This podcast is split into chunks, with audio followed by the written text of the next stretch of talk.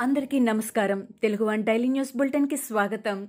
జనవరి ఇరవై ఐదు రెండు వేల ఇరవై ఒకటి ఈనాటి ముఖ్యాంశాలు. కరోనా వ్యాక్సిన్ తీసుకున్న ఆశా వర్కర్ మరణించడం ఆందోళన కలిగిస్తోంది. గుంటూరు జీజీహెచ్లో ఆశా వర్కర్ విజయలక్ష్మి ఈ నెల పంతొమ్మిదో తేదీన కరోనా వ్యాక్సిన్ను తీసుకున్నారు. వ్యాక్సిన్ తీసుకున్న రోజున ఆమెకు తలనొప్పి మగత వాంతులు వంటివి అయ్యాయి ఆ తర్వాత ఆమె కోమాలోకి వెళ్ళింది. వైద్యులు ఆమెకు చికిత్స అందించారు. అయితే బ్రెయిన్ స్ట్రోక్ రావడంతో విజయలక్ష్మి మృతి చెందింది. విజయలక్ష్మి ఇచ్చిన వ్యాక్సిన్ను మరొక వైద్యుడికి కూడా ఇచ్చారు. కానీ అతనిలో ఎలాంటి సైడ్ ఎఫెక్ట్స్ కనిపించకపోవడం విశేషం. సోను సూద్ మరోసారి తన గొప్ప మనసును చాటుకున్నారు. గుండె జబ్బుతో బాధపడుతున్న ఓ చిన్నారికి సాయం చేశారు సోను సూద్. పశ్చిమ గోదావరి జిల్లా అన్నదేవరపేటకు చెందిన రామన వెంకటేశ్వరరావు దేవి అనే కూలీలకు చెందిన ఎనిమిది నెలల కుమారుడు గుండె సంబంధిత వ్యాధితో బాధపడుతున్నాడు. వైద్యం చేయించుకునే స్తోమత కూడా లేకపోవడంతో సోను సూద్ ట్రస్టును ఆశ్రయించారు. వారి కష్టాన్ని అర్థం చేసుకున్న సోను బాలుణ్ణి ముంబైలోని నారాయణ హృదయాలయ హాస్పిటల్లో చేర్పించి వైద్యం అందించారు. బాలుడికి గుండె ఆపరేషన్కి అయ్యే ఖర్చును అంతా తానే భరించారు. కరీంనగర్లో ఉద్రిక్తత వాతావరణం నెలకొంది. టీఆర్ఎస్ బీజేపీ కార్యకర్తలు కొట్టుకున్నారు. సీఎం కేసీఆర్ పై బీజేపీ రాష్ట్ర అధ్యక్షుడు బండి సంజయ్ చేసిన అనుచిత వ్యాఖ్యలకు నిరసనగా టీఆర్ఎస్ శ్రేణులు బండి సంజయ్ దిష్టిబొమ్మను తెలంగాణ చౌక్లో దగ్ధం చేసేందుకు ప్రయత్నించారు. దీంతో టీఆర్ఎస్ కార్యకర్తలను బీజేపీ శ్రేణులు అడ్డుకున్నాయి. ఈ నేపథ్యంలో ఇరు వర్గాల మధ్య తీవ్ర వాగ్వాదం జరిగి ఘర్షణగా మారి ఒకరిపై ఒకరు పరస్పర దాడులు చేసుకున్నారు. ఈ ఘటనలో ఇద్దరు బీజేపీ కార్యకర్తలు గాయపడినట్లుగా సమాచారం. టీఆర్ఎస్ బీజేపీ కార్యకర్తలను పోలీసులు అరెస్ట్ చేసి పీఎస్కు తరలించారు. కొమరం భీం జిల్లాలో చిరుత సంచారం చిరుత సంచారం కలకలం రేపుతోంది. సిర్పూర్ అటవీ ప్రాంతంలో చిరుతపులి కదలికలు కనిపించినట్లుగా స్థానికులు అధికారులకు సమాచారం అందించారు. అటవీ ప్రాంతంలో రోడ్డు మీద వెళ్తున్న వాహనదారులకు పులి ఎదురవడంతో అక్కడి ప్రజలు భయభ్రాంతులకు లోనవుతున్నారు. సిర్పూర్ నుంచి చీలపిల్లి అటవీ ప్రాంతంలో పులి అడుగులు కనిపించినట్లు స్థానికులు చెబుతున్నారు. ఈ విషయంపై అటవీ అధికారులు అప్రమత్తంగా ఉండాలని ప్రజలకు ధైర్యం చెప్పారు. చిరుత కనిపిస్తే వెంటనే సమాచారం అందజేయాలని అధికారులు పేర్కొన్నారు. ఏపీలో స్థానిక సంస్థల ఎన్నికలు తీవ్ర చర్చనీయాంశమయ్యాయి. ఈ తరుణంలో ఎన్నికల నోటిఫికేషన్ నిలిపివేయాలని ఏపీ హైకోర్టులో మరో పిటిషన్ దాఖలైంది. రెండు వేల పంతొమ్మిది ఓటర్ల జాబితా ప్రకారం ఎన్నికల నిర్వహణ సరికాదని హైకోర్టులో గుంటూరుకు చెందిన ధూళిపాళ్ళ అఖిల పిటిషన్ వేశారు. కొత్త ఓటర్ల జాబితా ప్రకారం రెండు వేల ఇరవై ఒకటి ఓట్ల జాబితా ప్రకారమే స్థానిక సంస్థల ఎన్నికలు నిర్వహించేలా చూడాలని పిటిషన్లో పేర్కొన్నారు. ఏపీలో పంచాయతీ ఎన్నికలను జగన్ సర్కార్ వ్యతిరేకిస్తూ ఉండటం పట్ల ప్రతిపక్షాలు విమర్శనాస్త్రాలు సంధిస్తూ ఉండడం తెలిసిందే. దీనిపై YCP MLA AP IIC chairperson Roja స్పందించారు. సీఎం జగన్ ఎన్నికలంటే భయపడే వ్యక్తి కాదని ఆయన చాలా ఎన్నికలు చూశారని వెల్లడించారు.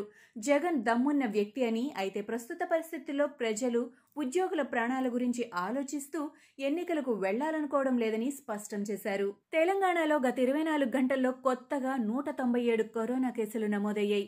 గత ఇరవై నాలుగు గంటల్లో కరోనాతో ఒకరు ప్రాణాలు కోల్పోగా అదే సమయంలో మూడు వందల డెబ్బై ఆరు మంది కోలుకున్నారు. మృతుల సంఖ్య పదిహేను వందల ఎనభై తొమ్మిదికి పెరిగింది. తెలంగాణలో ప్రస్తుతం మూడు వేల మూడు వందల ఎనభై తొమ్మిది మంది కరోనాకు చికిత్స పొందుతూ ఉన్నారు.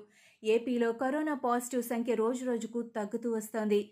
గడిచిన ఇరవై నాలుగు గంటల్లో రాష్ట్రంలో కొత్తగా నూట యాభై ఎనిమిది కరోనా పాజిటివ్ కేసులు నమోదయ్యాయి. గత ఇరవై నాలుగు గంటల్లో రాష్ట్రంలో కరోనా మరణాలేమీ నమోదు కాలేదు. ప్రస్తుతం ఏపీలో పద్నాలుగు వందల డెబ్బై ఆరు యాక్టివ్ కేసులున్నాయి.